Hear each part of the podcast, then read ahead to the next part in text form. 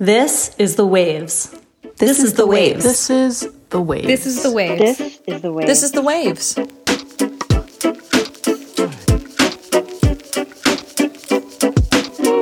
Welcome to The Waves, Slate's podcast about gender, feminism, and a brave new world where teenage girls read the same things as everybody else.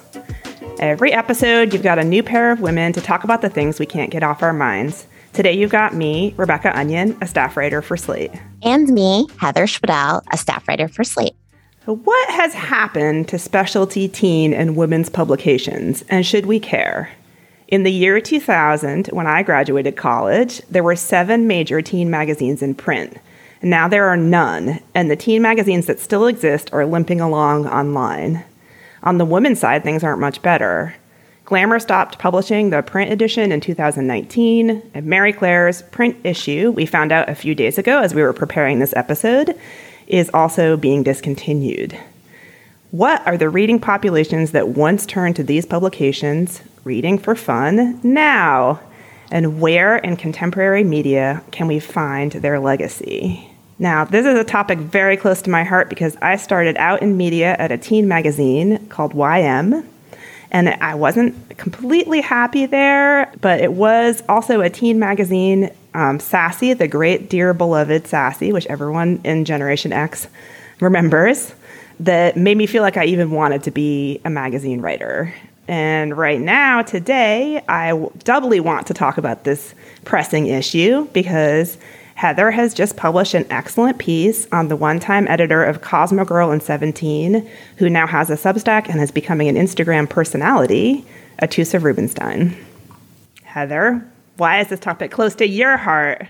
I was also an avid reader of teen magazines. And the time that you're talking about when you graduated college, that was when I was a preteen and, and um, early teen.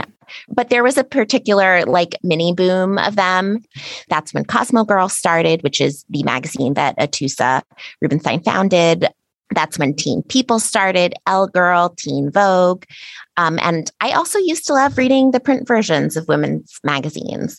It used to be so fun. Like I would look forward to riding on a plane because I would have like magazines and candy or going to the nail salon, reading a magazine, like just so luxurious and fun. And now that seems like a total anachronism. So Atoosa was sort of this mythic figure from my teen years. What really sticks with me about Atoosa when I think back to then and reading her magazine, she was the editor of Cosmo Girl and then went on to 17, is her editor's letters. And in particular, she always posted these dorky photos of her. I don't know, they just looked so embarrassing to me her photos from then she so dorky her haircuts or i don't know what she was wearing and she just you know put it all out there even then and that would become a theme in her life uh, i guess and is relevant to what she's doing now so something i didn't realize at the time about Atoosa is she was also super successful just in her media career and it wasn't until i was in college and sort of started starting to think maybe I wanted to work in magazines that I really understood what an achievement that was that she had founded a magazine so young. She founded it when she was still in her 20s. But that's also when I was starting to feel more cynical about teen magazines, thinking, I wish I had been part of the sassy generation. And I sort of wonder what would have happened if it had been more of an option for me to work in teen or women's magazines. Like, is that a direction my career would have gone if, if I were um, 10 or 15 years older? And it, it's interesting to think about. It would have been a totally different life. I, I resonate with so much of that, and I can't wait to talk to you about it. And so, coming up, we're going to talk about the idea that women's and teen magazines created community, which is something that people who work at women's and teen magazines would often talk about, and the idea that they supported young female writers who might not otherwise have gotten chances to have a media career.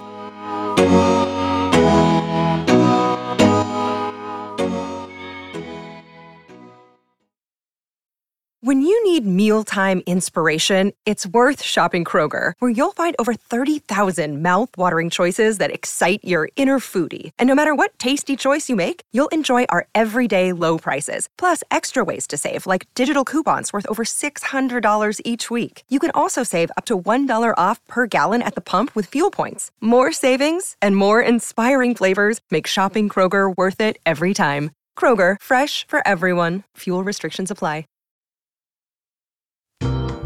Thank you so much for listening. I wanted to take a second and welcome all our new listeners and our old ones too. We haven't forgotten about you.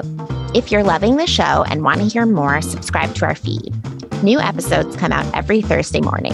While you're there, check out our other episodes too, like last week's, where hosts Emily Peck and Shannon Palus talk about whether disgraced Theranos founder Elizabeth Holmes is actually a girl boss.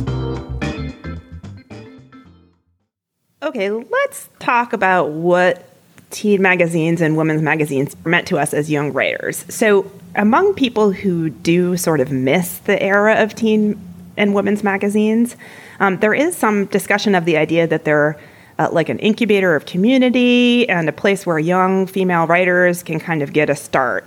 There's people from the mid century era that often get mentioned in connection to this. So, Sylvia Plath um, was published in 17, and Betty Friedan aired a bunch of her ideas for the feminine mystique in um, Ladies' Home Journal, um, which is sort of like this unexpected counter narrative that you find inside these magazines that were actually very much established to serve sort of like a white middle class, you know, woman who would sort of follow a very traditional path within society. But some of these starry examples aside, uh, was community and career advancement really what we got from them when they still existed? Maybe it's because I worked at one, but I just always have so much trouble with the sort of representation of teen magazines as a place where people could connect. So, for example, there's a quote from 2016 that was in a Refinery 29 uh, piece that had a, a, bunch of good quotes around 2016 about teen magazines and this kind of nostalgia. And this quote is from the one time Teen Vogue editor, Elaine Welteroth. And she said, For teens, being part of a community that you identify with is so important. Subscribing to a print title, even in 2016, which again is when she's speaking to this reporter, uh, is like signing up for a club that serves you on a more personal level. At Teen Vogue, we have created a community for our readers to belong, to be seen and heard, to identify with the stories that we tell. Now, Heather, I wonder what you think about this because I feel a little bit sort of like suspicious of this to some degree. And in 2018, when 17 shut down its print edition, I wrote a piece for Slate that was like, I'm glad teen magazines are done. and then one of the reasons that I brought up was that I feel like they treat teen readers, teen girls as like this one community, um, one sort of like kind of person, like an American teenage girl. And because you're trying, you're always trying to sort of like pitch your magazine to advertisers. You don't ever want to say, actually, we're only going to serve a certain kind of teenage girl or whatever. Like you have to always say that you're going to try to serve everybody and create a community for everybody. But honestly, looking back in 2021, I'm not actually th- sure that that's that's possible. So, Heather, as a person who, as you just said, uh, came of age during a golden age of teen magazines, did you get a feeling of community from it? And were you inspired to do to go into writing from it? I would say no, or I don't know, maybe a little, but it's interesting trying to think about it. I think I I loved reading the teen magazines for sure, but a lot of it was for superficial reasons. Like I really wanted to see the prom dresses and the pictures of celebrities. I liked, you know, photo shoots and I even liked the ads. Like there were ads for new hair and makeup stuff that I then wanted and would go oh, buy. Oh, yeah. And I remember that very well. St. Ives apricot scrub. oh, for sure. But also my knee jerk reaction to you saying it's a good thing that this doesn't exist anymore is no. Like, I have so much nostalgia for reading the magazines, and I'm trying to separate out whether that's because they were important to my development in some way or whether I just liked, you know, looking at nail polish. You know, it's okay to like looking at nail polish. I don't know I think they should have more value uh, than just, oh, it provides a nice break from screen time. So it, it's good for you to read things that aren't your phone. But did they? The, the way that I think Sassy actually had sassy writing, like funny and inspiring writing. I don't know that I really felt that about teen magazines. I mean, maybe there there was like Elle Girl, I thought was um, kind of different and funny. And I did there were things in them that were influential to me, like they would recommend books. And I think I found some of my favorite books. One book in particular, I remember I loved in high school was Sloppy First. And I think I first saw that in a teen magazine. But I don't feel like they are are what guided me towards wanting to be a writer. I think I got that more from reading Entertainment Weekly, um, even Premiere, other things. So, like slightly older magazines for slightly older people that were still about topics that you were interested in. Yes, which was totally your argument in the piece that we shouldn't separate out what the content we give teen readers. They should just read about what they're interested in, not just read teenage stuff. But it also matters to me that there was a magazine for teen girls. I think I thought that was so cool then. And I, you know, I think it's so cool now. And I'm not sure, like, am I a dis- dinosaur who needs to be disabused of these notions? And like, th- thank you for doing it, Rebecca. Yeah. I just want, I just want to know more about why you think it's cool. I know what you mean about that but it's interesting because I actually just started in preparation for this podcast. I was um, been listening to the podcast Listen to Sassy, which has a couple of hosts, including Tara Ariano, who I'm a big fan of, reading old issues of Sassy.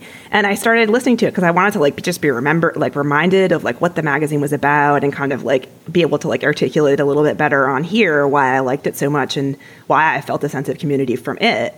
And it's funny because they have respect for Sassy and they really like Sassy, but they're also like very merciless about some of like the parts of Sassy that are like a little bit embarrassing in hindsight. Like, and listening to them, I'm like, I actually think that the parts of Sassy that are embarrassing were embarrassing because it's like when something is for teenage girls, you have to like be a certain way. Like, that Sassy was like very um, like alarmist about drugs. Like they'd be like, you know, someone would write into the health advice column and say, "Can you die from from marijuana?"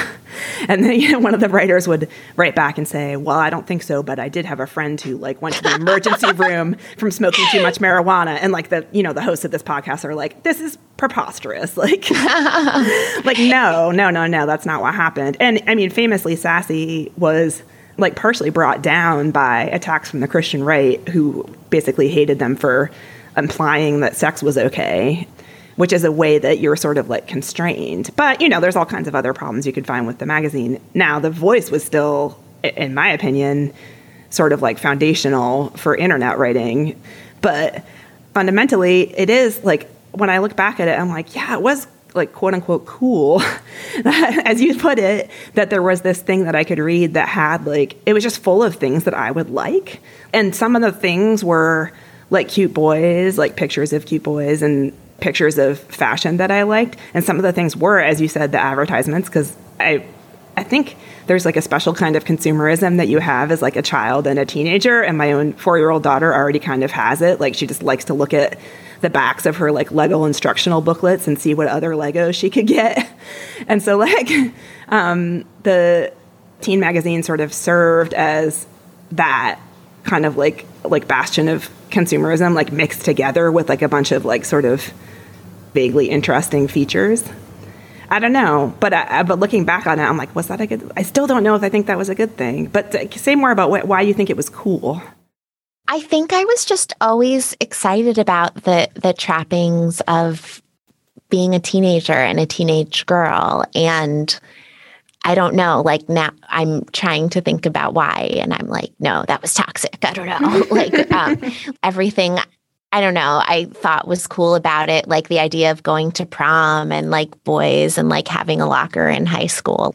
Why does any of that matter? But it was something that I wanted and re- was really interested in. I guess I've always been drawn to coming of age stories, so so maybe that that's part of it, especially when I was younger, but I was trying to figure out who I was. And there was some element of, even if in bad ways, the teen magazines were showing you how how to be a teenage girl and I think some of that messaging was obviously not great, but maybe it, it was also of comfort. I think about it a lot with my own daughter because she's she's just sort of like absorbing. She's just falling in love with various texts, and it's mm-hmm. like you mm-hmm. can see how when you're sort of like a young person and a teenager, particular texts like imprint on you, and maybe it's more about like the experience because you're a, a thinking intelligent person with like a lot of reflective capacity. So, you know, you had this like experience with a piece of media where it like imprinted on you in some weird way. And maybe now girls are having that happen with like, you know, some Instagram post that a, a star puts up that like brands itself into their brain and they'll remember. I think the experience is still valuable. We're going to take a break here. But if you're enjoying the waves, we would love it if you would like and subscribe to the waves wherever you get your podcasts. And if you want to hear more from Rebecca and myself on another topic, check out our Waves Plus segment, Gateway Feminism, where today Rebecca and I talk about one thing that helped make us feminists. I'll be talking about the movie Now and Then, and Rebecca will be talking about 90s movie Titanic.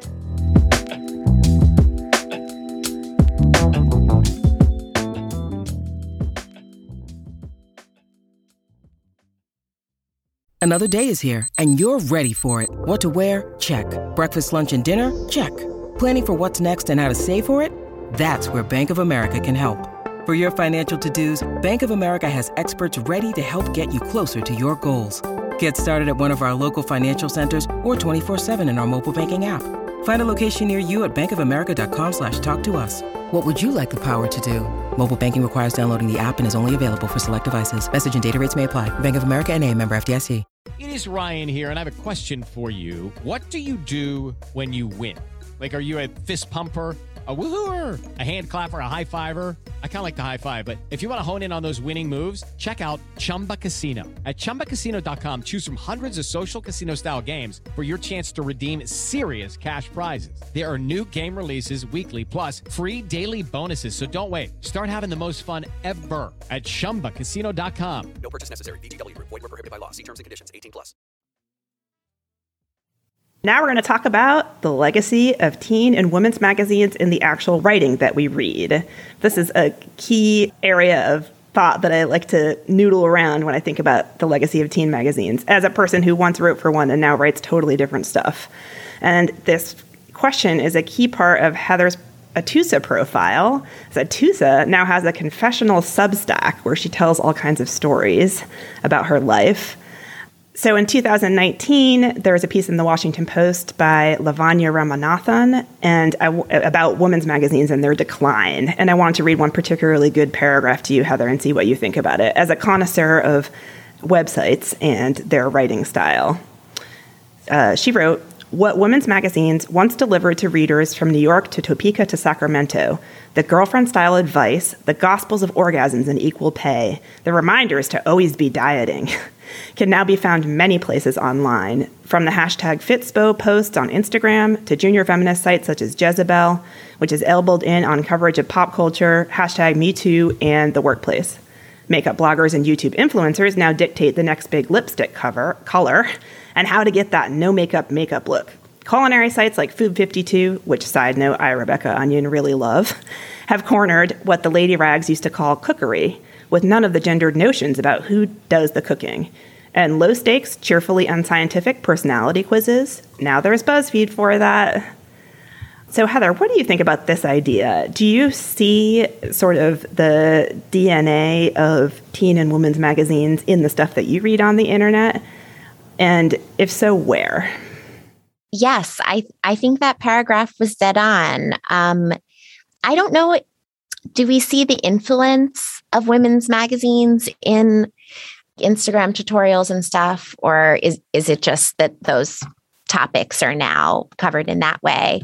Right. Like, is is it just the topic, or is it also the style? Is the question. Right. I think the style you we can talk about more in terms of the writing. And I think one thing that I talked about a little bit in my piece is that there was this sort of moment a few years ago, like let's say circa 2012, 2013, when the personal essay became this lightning rod online. I guess if this still happens, it's still a lightning rod and yeah, sure. can be. But a certain type that that was pioneered by sites like XOJane, um, where it would just be confessional is is the word, but the whole point would be just like reading something completely in a voyeuristic way. And it wasn't that the person learned something or there was this insight or literary value. It, it was just gawking at someone who had a crazy story. And i guess one aspect of that that's sort of controversial in journalism is you know why did an editor not protect that woman from herself and airing that thought. And, and that's something that Laura Bennett, who is an editor here at Slate, wrote about in sort of a, a, seminal piece, The First Person Industrial Complex, about how one of the ways that women can get started with writing is kind of telling their worst, most revealing story about themselves and getting paid like $50 for it. And instead of reporting like women can sort of like sell their their narratives I mean, it interests me because I mean, XOJane is like a really good example because it's a direct descendant of women's magazines, right? Like, it's Jane Pratt's website, or it was, and so Jane Pratt was the editor of Sassy, and then she was the editor of Jane, and then she became, you know, then she edited XOJane, and now I don't know what she's doing, but Sassy, despite my listening to this podcast that has now convinced me that maybe it wasn't as good as I remember. One thing about Sassy that was like imprinted on my brain as a writer was that they it was like the whole magazine was a first person essay. Like they basically use their writers as characters in like this ongoing story of the magazine. So all these writers were like 20 somethings in new york. And then their tastes and their interests became the magazine and for a long time, I don't know if it was always, but I think it might have been, um, they just referred to themselves in first person. So it would, like, their bylines would even be like, by Margie or by Christina.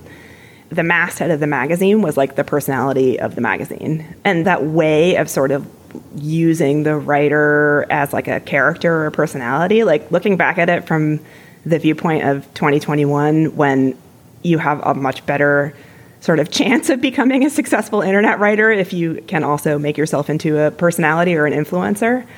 Well, that you can debate whether or not that proposition is correct, but and many have in various uh, essays about it. But I do think that that idea that what a writer for a teen magazine sort of had to offer in the sassy era was their own like sort of personal take on things, like their their their actual person in a way um, which was sort of what Atoosa was doing too, to some degree, as the editor. Although I feel like it didn't really extend to her staff as much as it did with Sassy. But but that idea is basically the whole internet now. I feel like. Mm-hmm. There's a, a line in my piece. One of the people I spoke to, as sort of like a media critic, said that Atoosa was actually very early to the influencing game because she was sort of an influencer before there were influencers in in developing this cult of personality around herself. And she wasn't the first editor to do that. As you said, Jane Pratt did that. And, you know, that goes back a little bit in the history of magazines. But in it's interesting if, if you look at what she's doing now. So she would definitely not use the word confessional because she sees what she's doing as different. And I see it as a little different too, because she, her end goal is not just to get clicks. She isn't trying to get clicks or or even subscribers like she's much more concerned with kind of mental health and really being honest and bearing her soul and so Atoosa you know was like this super famous editor and then just sort of left the industry and and disappeared professionally for about 15 years and one of the reasons she did that it turns out, is because she was dealing with a lot of trauma from her childhood uh, when she was sexually abused by a family member. And so a lot of her Substack relates back to that. And that's not clicky as um, I like to put it in very um, crass terms. Like she's writing about that because it matters to her, sort of understanding how her life experiences how she views so much through this lens and kind of getting to a point of self love.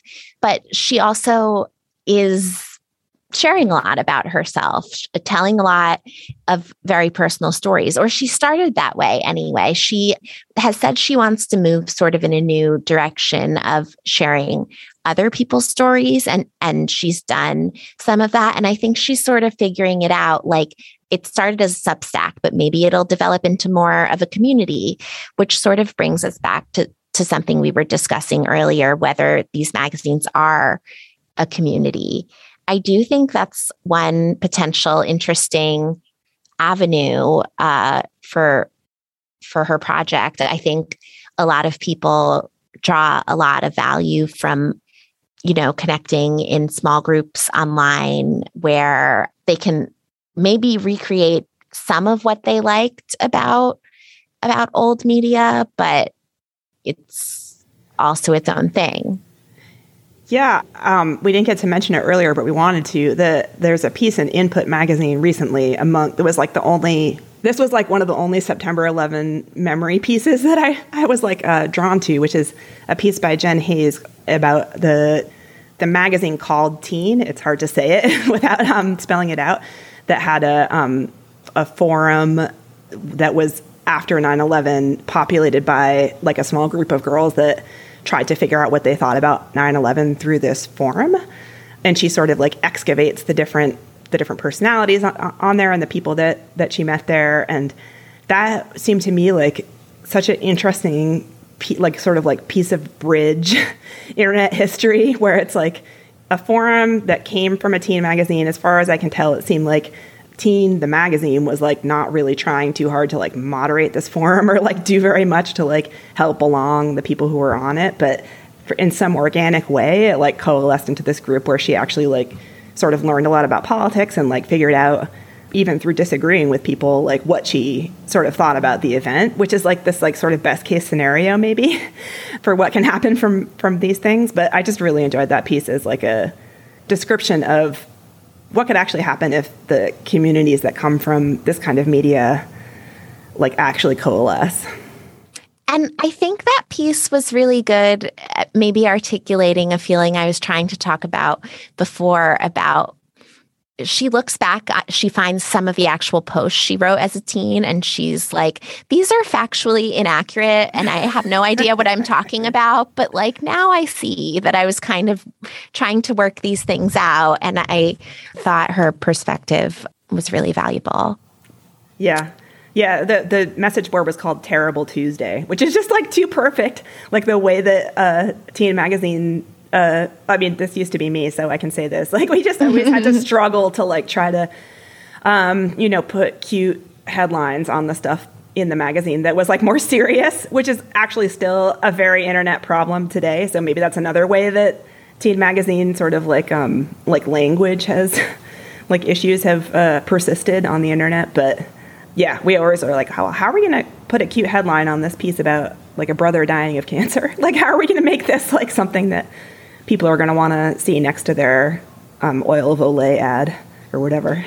Right. And that does, I mean, point back to we have to sell every piece on its own as a piece of content. You know, it needs to be marketed in some way. There's not this package that things come in that you got with a print magazine. And there are downsides to having to write in that way where every piece has to kind of earn its keep. Yeah. But there are definitely I mean, see, yeah, this is getting back to what you were saying in the other segment. It's it was cool in a way.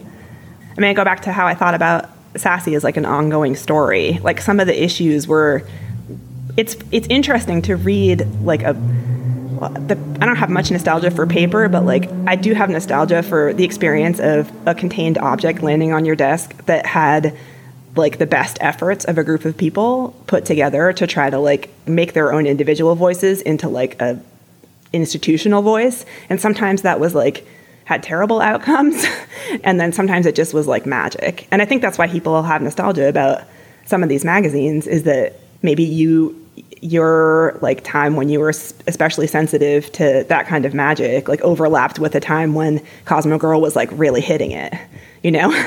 And like you got those like you got those issues and and you just were like in some way that you couldn't probably say you just could like recognize that it was working.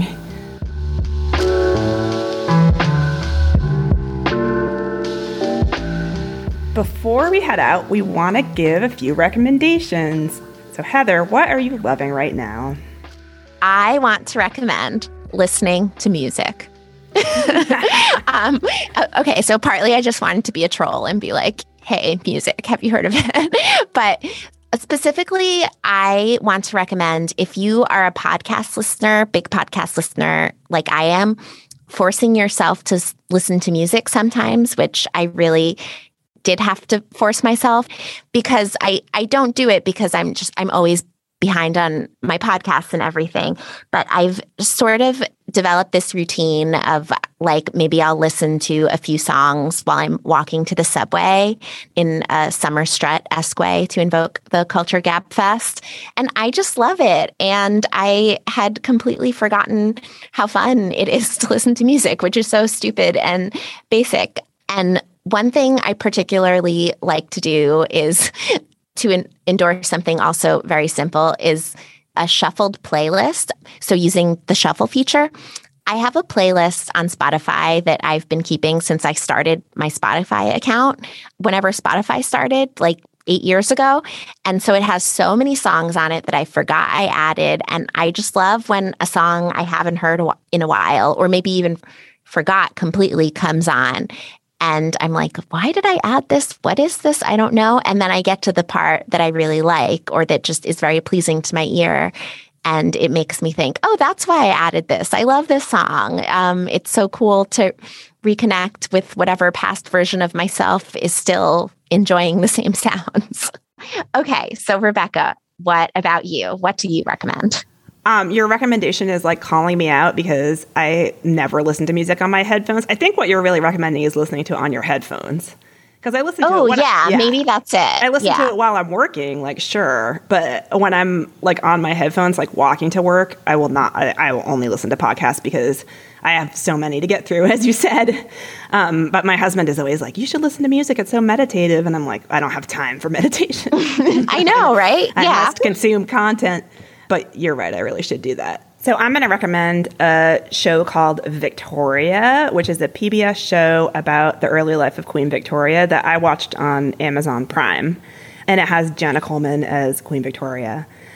Like, I don't believe in royals, and I have a hard time um, understanding how much I like it, but it's very beautiful. So I, I, didn't know that much about the life of Queen Victoria, which is ridiculous because I really like the 19th century, and I've like weirdly learned a lot from watching Victoria, and then while I'm watching it, like googling and Wikipediaing the various figures, political figures that appear in it, which as a method of sort of bringing yourself up to speed on a type of history, I don't really recommend, but in a way, I kind of do recommend. But the main thing about Victoria is it's beautiful. All the interiors and the dresses are really beautiful. And there's a really hot romance um, between Victoria and her husband, Albert, who's played by Tom Hughes, who's a lanky, serious German guy. And if that doesn't sound hot, like I don't know, but you should watch it. His hair flops over his eyes, and he like kind of intensely leans in towards her ear quite a bit. And he also wants the world to be a better place, and he tries to teach her how to how to also work for that. Now, again, was Queen Victoria actually like a saint who did all the things that are depicted in the show? Like, probably not, but I could not stop watching this show, and I'm sure I will keep on watching it when, um, whenever it returns, which I'm not sure it will, but um, if it does, I will be there. Um, so I recommend that, and then I also recommend the book Ammonite by Nicola Griffith, which I'm currently reading um, which is about an anthropologist who goes to a planet um, where all the men have died of plague. And I'm reading it because I'm writing a piece about Y: The Last Man, which is a show that is currently airing, and the idea of a place where all the men have died of plague. And Ammonite is like 70 times better than the show Y: The Last Man. It's really good and smart, and I recommend it. A planet where all the men have died of plague is just a great one line pitch. Yeah, Um, I that know. sounds wonderful. I know. Well, and it's also like it's like a couple of a hundred years after that's happened. So the women have like adjusted in various ways, and there's different tribes that do different things and have like different traditions. Well, I haven't actually figured out the secret of how they reproduce yet because I think it's not totally revealed to me, but it has to do with meditation. Ah, speaking of meditation, maybe I should Oh, be listening yeah. to music on my headphones. and Then I'll spontaneously reproduce, which would be actually unwelcome. So I'm going to go back to my podcast. Okay, that's our show this week. The Waves is produced by Shana Roth. Susan Matthews is our editorial director, with June Thomas providing oversight and moral support. If you like the show, be sure to subscribe, rate, and review wherever you get your podcasts. Please consider supporting the show by joining Slate Plus. Members get benefits like zero ads on any Slate podcast and bonus content of shows like this one. It's only a dollar for the first month. To learn more, go to slate.com slash the waves plus. We'd also love to hear from you. Email us at thewaves at slate.com. The Waves will be back next week. Different hosts, different topic, same time and place.